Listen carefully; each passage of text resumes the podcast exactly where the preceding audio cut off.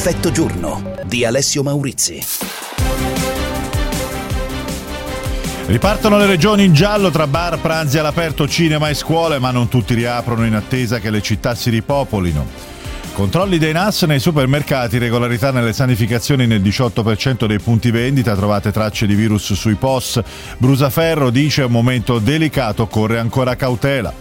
Il Presidente del Consiglio Draghi presenta oggi alla Camera il Piano Nazionale di Ripresa e Resilienza, 220 miliardi con progetti green e digitali. Foggia sparano da una fuoristrada sull'auto di due migranti diretti al ghetto di Rignano, uno dei due feriti al volto.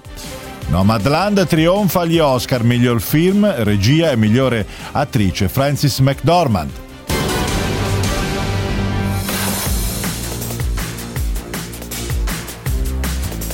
Buongiorno Alessio Maurizio e dalla redazione, ben ritrovati con il punto delle notizie di metà giornata su Radio 24. Dunque riapertura nelle zone gialle in primo piano, ma anche un invito alla cautela proprio in questa giornata da parte del Presidente dell'Istituto Superiore di Sanità Brusaferro eh, che dice il momento è delicato, occorre ancora cautela. Poi i controlli dei NAS nei supermercati italiani ne parliamo tra poco, così come parleremo della presentazione oggi alla Camera del Recovery Plan italiano da parte di Mario Draghi. Allora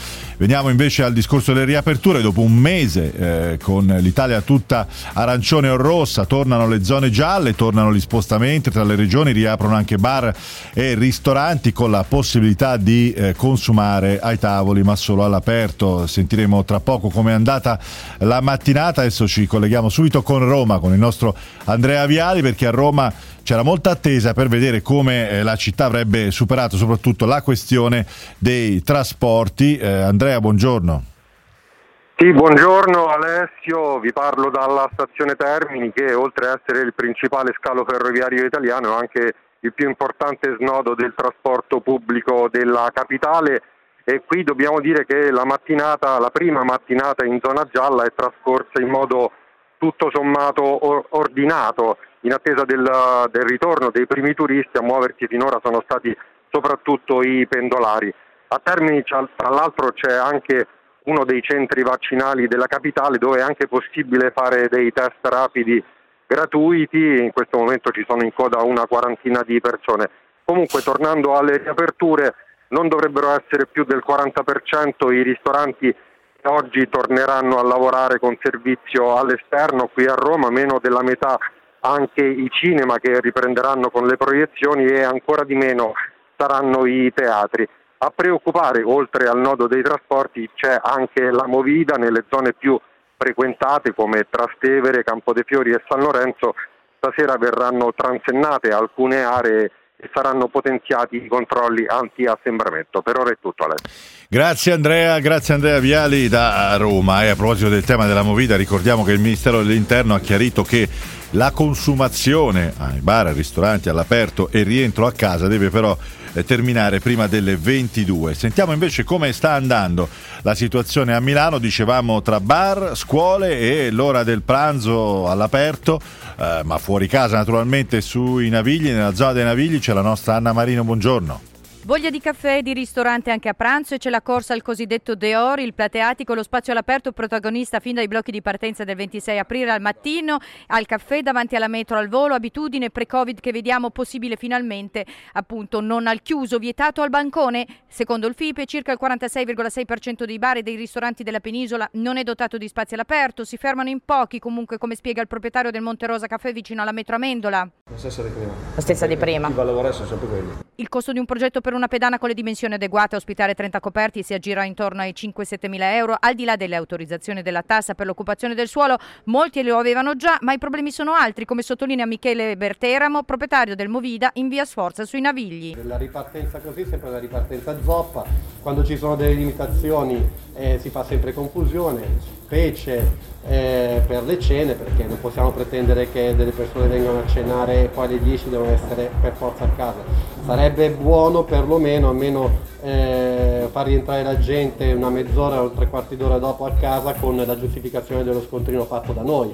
E comunque sia i ristoranti vi- e i cocktail bar non vivono del pranzo, del pranzo non si vive, partenza sempre zoppa Ed è tutto per adesso. A te la linea. Grazie, grazie alla nostra Anna Marino e adesso diciamo in questo racconto del ritorno alla normalità eh, nelle città italiane ci spostiamo a Napoli, anche qua tra bar e passanti è ripartita la zona gialla, però non tutti hanno deciso di riaprire subito. Sentiamo le voci raccolte in centro questa mattina. Sì, colazione al bar fa un po' strano, però ci dobbiamo abituare, ci eravamo abituati all'opposto, almeno è una gioia. Si ritorna alla normalità. Rispuntano i tavoli davanti a bar e ristoranti, la situazione è diversa a seconda delle zone. A Napoli tra chi è fiducioso, chi no e non riaprirà per il momento e chi non è ancora pronto qualcosa si muove, l'affluenza non è quella dei vecchi tempi, non ci sono turisti, lo smart working ha ancora il suo peso. Speriamo che si riprende, si riprende bene, ma non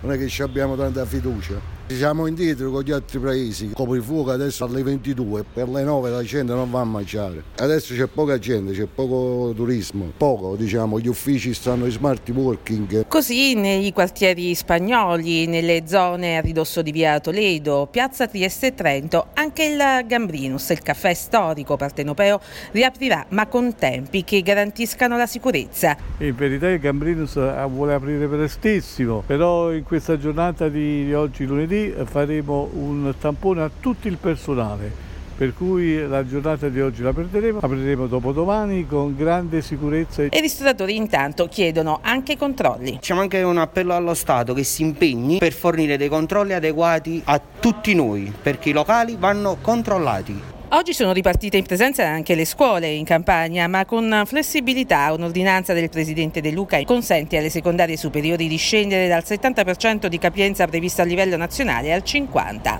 Laura Vigiano, Radio 24, Sole 24 Ore, Napoli. E intanto dicevamo, come dicevamo in apertura, i carabinieri dei NAS hanno condotto una campagna di verifiche nazionale presso i supermercati per accertare la corretta esecuzione delle operazioni di sanificazione. Sono state riscontrate irregolarità nel 18% dei casi e intanto nel giorno delle riaperture il Presidente dell'Istituto Superiore di Sanità Brusaferro ricorda che ci vuole ancora molta cautela. Calano i ricoveri ma i progressi sono lenti mentre in India a preoccupare è la variante indiana che fortunatamente però non è ancora arrivata nel nostro paese. Quella del Covid è un'emergenza straordinariamente lunga e dobbiamo muoverci con grande cautela e attenzione per convivere con il virus. A parlare nel primo giorno di riaperture con l'Italia in prevalenza gialla è il presidente dell'Istituto Superiore di Sanità Silvio Brusaferro e tracce di virus sono state rilevate dai NAS nei supermercati su carrelli e cestini per la spesa, tastiere per il pagamento bancomat e POS, con irregolarità nelle misure igieniche anticontagio nel 18% dei centri ispezionati ispezionati e mentre calano contagi, decessi e ricoveri, preoccupa la variante indiana del virus. Roberto Cauda, docente di malattie infettive all'Università Cattolica di Roma. Preoccupa perché in tempo molto breve c'è stato un numero notevole di soggetti contagiati in India. Non sappiamo se si trasmette più facilmente rispetto agli altri tipi di varianti e non sappiamo soprattutto se questa variante risponda o meno al vaccino, anche se una indagine preliminare in Israele con il vaccino Pfizer sembrerebbe che questa variante è contrastata efficacemente anche dal vaccino. Rosana Magnano Radio 24, il sole 24 ore.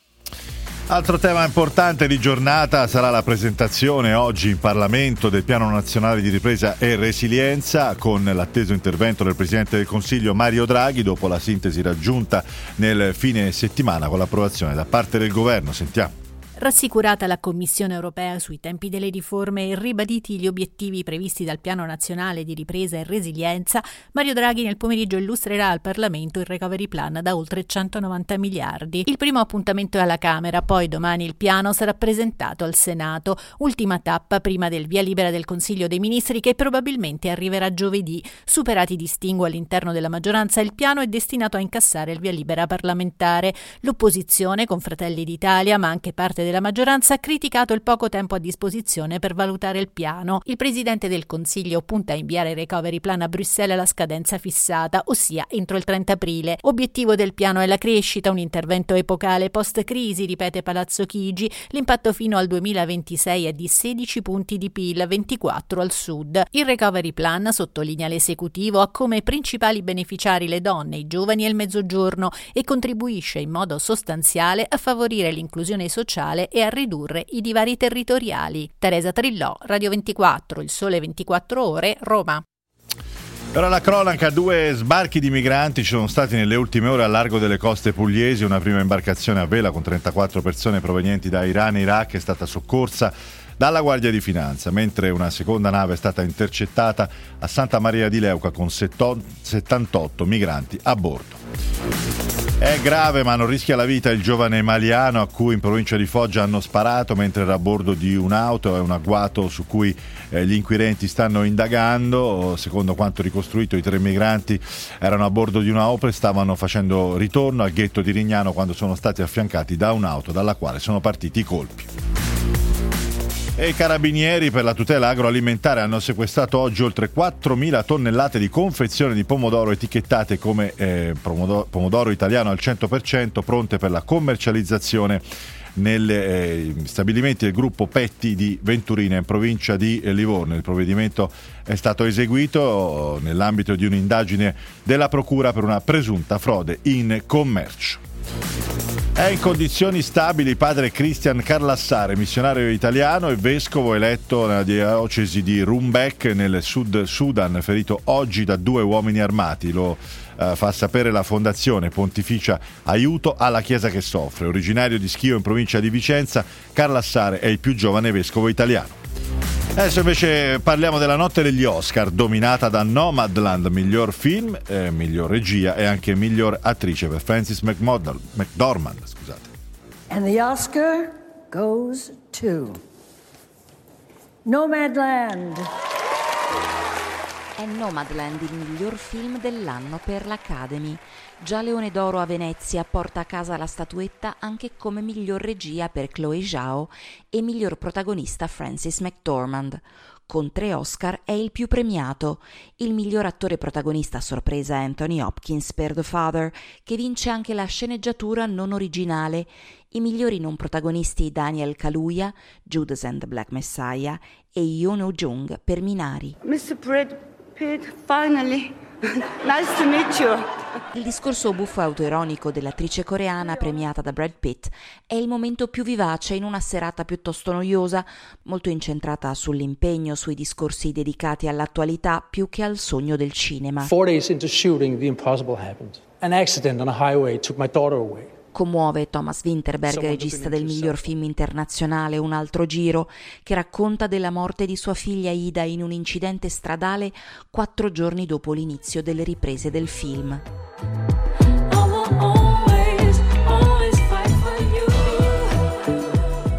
Trasferta hollywoodiana senza fortuna per l'Italia, che torna da Los Angeles a mani vuote nonostante le tre candidature, trucco, costumi e miglior canzone. Io sì di Laura Pausini è stata battuta da Fight for You dal film Judas and the Black Messiah. Nell'In Memoriam sulle note di Yes di Stevie Wonder, ricordati Ennio Morricone, Giuseppe Rotunno e Alberto Grimaldi. Marta Cagnola, Radio 24, il sole 24 ore.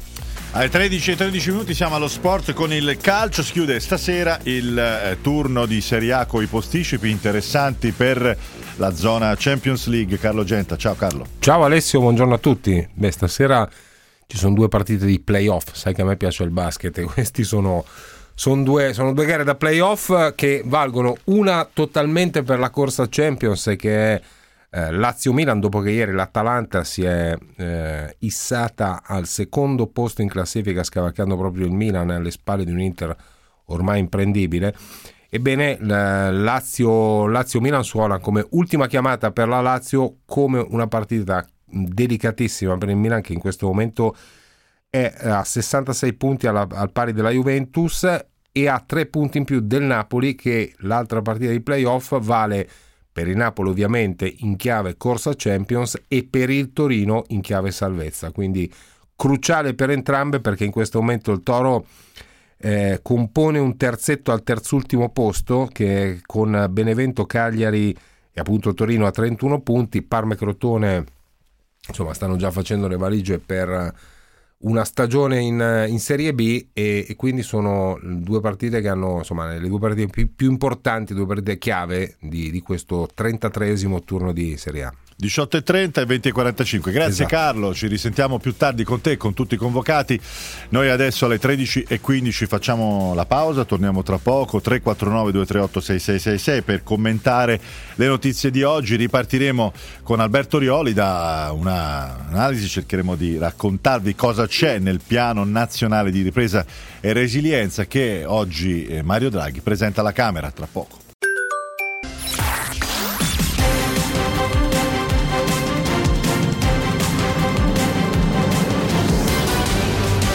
Effetto giorno. Ecco le notizie di oggi, ripartono le regioni in giallo tra bar pranzi all'aperto, scuole, molti però non riaprono in attesa che le città si ripopolino. Controlli dei NAS nei supermercati, regolarità nelle sanificazioni nel 18% dei punti vendita. Il Presidente del Consiglio Draghi presenta oggi alla Camera il Recovery Plan italiano, 220 miliardi per progetti green e digital, ne parliamo tra poco. Foggia sparano da un fuoristrada sull'auto di due migranti diretti al ghetto di Rignano, uno dei due feriti al volto. Nomadland trionfa agli Oscar, miglior film, regia e miglior attrice con Francis McDormand, Italia senza premi, miglior attore Anthony Hopkins.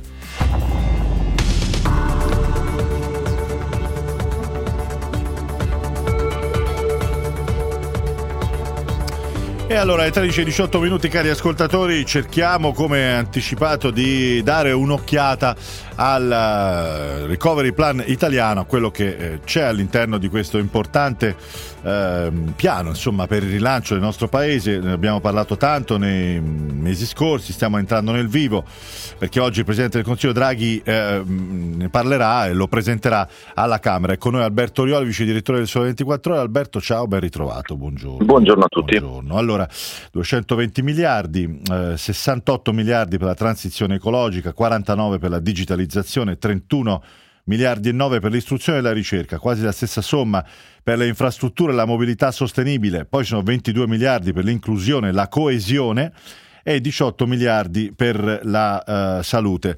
Um, la prima cosa che um, vorrei cercare di fare con te è fare un confronto anche con eh, com'era il piano, uh, governo Conte in carica e com'è il piano adesso, perché è stato questo diciamo, anche uno dei motivi scatenanti della crisi e dell'ingresso in campo di, di Draghi. Io ho dato un'occhiata velocemente, dico solo due cose.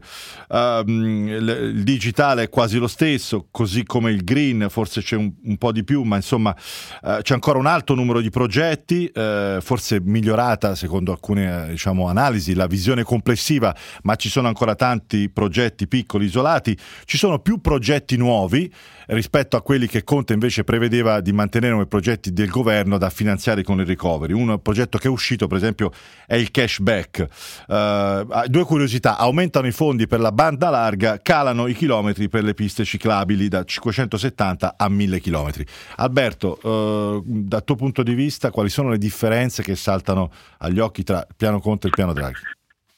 Ma allora, la differenza principale è quella di una di una strategia completamente diversa che ha concatenato nella, nell'ultima versione del Recovery Plan i progetti definiti nel cronoprogramma perché devono essere attuati nella prima parte dei sei anni di vigenza del, de, dei fondi europei alle riforme eh, le riforme non sono un capitolo classico di appendice al testo dei progetti che possono essere più o meno libri dei sogni so, eh, e, e, lasciate lì come indicazioni. Parli delle cosiddette riforme di accompagnamento, no? Quelle Le che... riforme di accompagnamento che nel, nel, nel, nel recovery plan sono identificate come eh, riforme orizzontali, riforme abilitanti e riforme di settore. Stiamo parlando della riforma della PA, della giustizia della concorrenza, del, del lavoro. Eh, queste qua sono le riforme importanti che vengono però eh, eh, intrecciate agli andamenti concreti dei singoli progetti perché di fatto sono fondamentali perché i progetti abbiano successo. Erano due pagine, sono diventate 40 se non sbaglio, no? Eh, sì,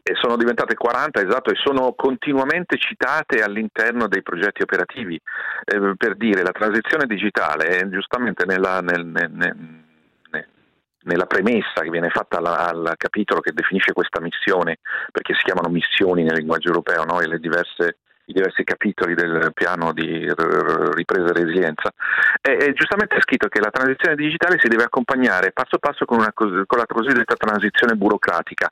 E tre quarti delle indicazioni prioritarie sui singoli progetti, che so, dall'idrogeno all'aumento delle rinnovabili, sulle paleoliche e sui, sui, e sui pannelli solari, sono hanno sicuramente come prima precondizione quella di semplificare il meccanismo di autorizzazioni e le confusioni dei livelli istituzionali che presidiano poi le autorizzazioni su quelle cose che non arrivano mai. E, e quindi una gran parte del, de, del, successo di questi progetti concreti sarà, uh, passerà dalla riforma della, della, pubblica amministrazione. Quindi è questo il cambio di passo che sicuramente si nota nel leggere, nel leggere mm. questo recovery plan, anche di corsa, perché obiettivamente sono 330 pagine e non abbiamo avuto tanto tempo. Sì, in due giorni avremo tempo. Altre curiosità, si consolidano, cresce anzi un po' il pacchetto di risorse per la ricerca, è meno ambizioso invece quello sul fronte degli posti negli asili nido, se ho letto bene bene, scende un pochino, non cambia il saldo della salute. Eh, complessivamente parlando, eh, vediamo se trovo la cifra, 18 miliardi e mezzo, l'ho già detto, ma i finanziamenti si spostano dalle case della salute eh, alla telemedicina, per esempio. Alberto, tu mm, è, mm, cos'è che ti ha colpito tra tutti questi progetti? C'è qualcosa di particolarmente interessante, una sfida alta che hai individuato secondo te? Ma sicuramente è enfatizzato moltissimo la svolta verso l'idrogeno, che è un pallino da sempre di Cingolani, quindi naturalmente lo ha fatto proprio e lo ha eh, raccontato per esteso all'interno del Corriere ci sono almeno 20 pagine solo sull'Italia che virerà sull'idrogeno. Ora, eh, però immaginare l'idrogeno è una cosa un po' astratta ancora, in realtà lì c'è la spiegazione, vogliono fare un meccanismo di approvvigionamento dell'idrogeno soprattutto per i treni con i mhm. quali già in parte sono stati fatti accordi di programma per far girare i tir alimentati a idrogeno ma soprattutto la cosa più affascinante secondo me è che c'è un grosso capitolo che indica come vogliono fare le eh, hydrogen valley in Italia cioè recuperare vecchi insediamenti industriali sì. e riconvertirli a eh, diciamo così stazioni di pompaggio dell'idrogeno o di lavorazione dell'idrogeno ci sono 3 Perché... miliardi per questo su questa voce se non sbaglio sì, voce sì anche di più, adesso non, non, non, me lo ricordo a memoria, ma trovo che questo faccia parte di un modo per ridisegnare anche alcuni luoghi fisici del nostro paese che adesso sono affidati al, al degrado e al deterioramento, mentre invece recuperare alcune delle cittadelle ex industriali legate appunto alle dismissioni Sarebbe della davvero una bella sfida. Sì, sì. È una bella sfida per le città e per il territorio. Allora, vi anticipo che durante la settimana, anche grazie a Alberto Rioli, ma eh, anche altri esperti, insomma, staremo su questo tema continuando a raccontarlo perché è giusto che si cerchi anche così di divulgare no? a un pubblico ampio, insomma, anche a chi non si legge i dossier tecnici cercare di capire cosa c'è in questo importante piano insomma, di investimenti. Ti chiedo un'ultima cosa, Alberto, mh, eh, sul capitolo diciamo, eh, industria e, e, produttività del lavoro, un tema caro anche mh, e spesso raccontato dalle colonne Sole 24 Ore. Su questa questione del lavoro, le aspettative quali sono, i punti quali sono? Ma il lavoro c'è una riscrittura delle politiche attive sostanzialmente, un rilancio dei centri per l'impiego che non passa dall'enfatizzazione dei navigator che sono un, di cui un pochettino tenuto in disparte, diciamo così. Lì c'è un importante investimento sulle politiche attive, cioè sull'incontro di, tra domanda e offerta, ma soprattutto sul reskilling professionale che punta tutto su centri di formazione per introbustire i curricula di chi eventualmente eh, finisse nella categoria triste degli esuberi, ahimè. È, molto ragionato su questo, molto sui nuovi ammortizzatori sociali, più semplificati e più efficaci, che naturalmente si intrecciano poi con la gestione delle risorse del welfare e della con l'abbandono di quota 100 che mi sembra esplicito, salvo il recupero di scaloni più bassi per, per particolari settori eh, di lavoratori sotto stress, insomma i, i, lavori defatiganti che devono appunto avere una garanzia di pensionamento anticipato rispetto a quello standard, mi sembra che sia questo. Poi c'è molto ragionamento sulle filiere produttive che quindi intreccia il tema dei distretti, che sì. rilancia l'export, tutto questo serve a creare produttività. Ma produttività, la cosa principale, poi mi taccio, è eh, legata molto alle riforme strutturali. C'è un dato che mi ha molto colpito, che per esempio la riforma della giustizia civile, se abbattesse del 50% il tempo medio della durata enorme dei processi italiani, eh, avrebbe come, come, come conseguenza l'aumento del 10% della dimensione fisica delle imprese. Come sappiamo le, le piccole, piccolissime imprese italiane sono un problema strutturale e sono un fattore a volte di successo, ma mm, spesso anche di più bassa competitività del nostro paese. Ebbene, è dimostrato ed è scritto sul recovery plan che effettivamente una parte di queste cose dipende dal, dalle distorsioni strutturali delle, de, de, de, della nostra amministrazione, sostanzialmente della nostra um, articolazione istituzionale. Ti chiedo ancora un minuto perché eh, possiamo anche dichiararlo. Abbiamo un problema con eh, le linee telefoniche. Avevamo in mente un ospite per raccontare una delle ripartenze di oggi, eh, però lo faremo magari in un'altra occasione. Allora ti rubo ancora un minuto, Alberto, che abbiamo a disposizione. A questo punto sì, ci sono sì. 330 pagine. Esatto, ne abbiamo da raccontare. Devo dire che una cosa che ti volevo domandare proprio sulla questione della giustizia, però ehm, c'è per esempio anche tornando al tema delle riforme d'accompagnamento, eh, la riforma fiscale. Su questo ci sono 40 pagine, ma eh, quanto siamo scesi, co- cominciamo a scendere anche nel dettaglio no, di, queste, eh, di, queste, riforme. Per esempio sulla giustizia mi ha colpito eh, questa riforma del, mm, degli uffici eh, del processo che la ministra Cartabia vuole rafforzare. Ci sono dei, questi uffici che dovrebbero dire, corroborare l'attività dei magistrati eh, quando per esempio le indagini si fanno su temi molto specifici, pensiamo a piccole procure, hanno bisogno di un supporto. Questo è un aspetto che mi ha colpito. Su, su altri aspetti di riforme, tornando al tema dell'accompagnamento, quindi fisco, PA, eccetera, c'è qualche punto che ti ha colpito particolarmente? Ma guarda, appunto, eh, mi sembra molto ricca la parte che riguarda la giustizia ed è più approfondita di quello che pensassi. Eh, come dici tu, ci sono queste innovazioni sul processo telematico, sulle le, le task force, diciamo così, di appoggio anche tecniche ai magistrati con, con, con, il corrispettivo di assunzione. Adesso non voglio dire un numero sbagliato a memoria che non mi ricordo. Eh, c'è il, un grosso capitolo sulla riforma del processo tributario che è fondamentale e che, che, va a impattare con, per esempio con l'ingolfamento della Cassazione e crea una distorsione anche lì nei tempi tempi di esame dei, dei dossier e, a questo si accompagna anche un proce- una innovazione nel, nella questione che riguarda la riscossione, che è poi una conseguenza del processo tributario ed è una delle distorsioni nell'approvvigionamento poi dei, dei, dei, dei fondi nelle, nelle, casse pubbliche, naturalmente è un, un incentivo poi all'evasione. E tutto questo è molto approfondito, così come chiaramente è molto approfondita la riforma della pubblica amministrazione, ma quello lo sapevamo perché Brunetta eh, diciamo, ha scommesso tutto il suo, il suo, mandato su questo e già aveva predisposto ampi materiali di, diciamo così, di disboscamento. Ehm, è fondamentale perché però è pervasiva per tutte le sei missioni che riguardano nel merito il, l'articolazione del recovery plan trovo che sia eh, molto importante insomma, eh, diciamo così, la, la, le riforme di contesto, anche l'idea che per la prima volta si torna con, in modo molto preciso e pressante sul tema della concorrenza, che era una, mm una cosa di cui ci eravamo dimenticati, periodicamente invece prima, le, diciamo su sollecitazione dell'antitrust, venivano fuori delle indicazioni delle distorsioni della concorrenza, poi un po' alla volta sono state abbandonate. Teniamo conto che laddove non c'è concorrenza c'è naturalmente sottogoverno, c'è tendenza al monopolio, c'è tendenza quindi al fare accordi tra il mondo certo. del, del, mercato e il mondo della politica, nella parte, quella parte grigia che è la parte brutta delle connessioni tra mondo della, dell'economia e mondo della politica, naturalmente che va spazzata spazzata via e questa cosa credo che aiuterà a fare questo.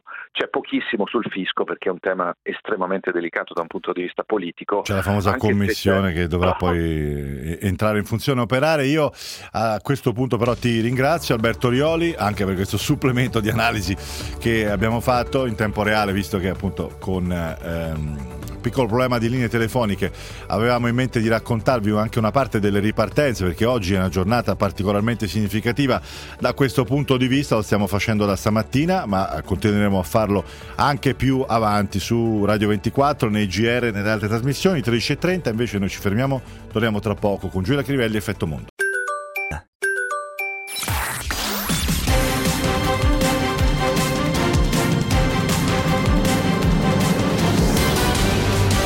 Effetto giorno. Ecco le notizie di oggi, ripartono le regioni in giallo, tra bar, pranzi all'aperto, cinema e scuole, ma non tutti riaprono in attesa che le città si ripopolino.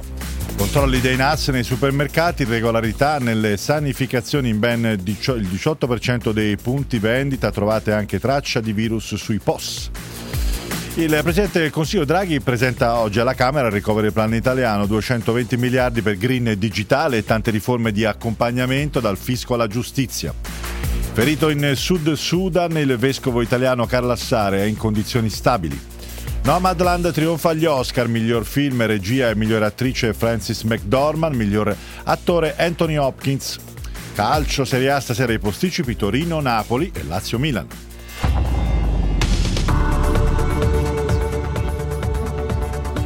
Eccoci allora ai 13.36 minuti di nuovo in diretta con Effetto Giorno, cari ascoltatori, i vostri messaggi al 349 238 6666 eh, ne leggo uno al volo, dice voi giornalisti date un messaggio sbagliato e ci mancherebbe, non è un ritorno alla normalità, è sbagliato dire così, è un allentamento, altrimenti la gente si sbraga di più di quel che è giusto. Va bene, accogliamo anche questo diciamo, punto di vista che è una piccola precisazione. Uh, Giulia Crivelli tra un attimo con noi.